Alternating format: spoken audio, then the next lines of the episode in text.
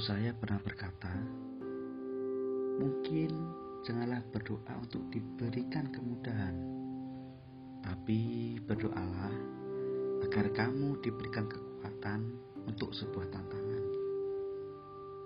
Mungkin Tuhan memintamu untuk menjadi lebih baik, lebih berkualitas, dan bertanggung jawab.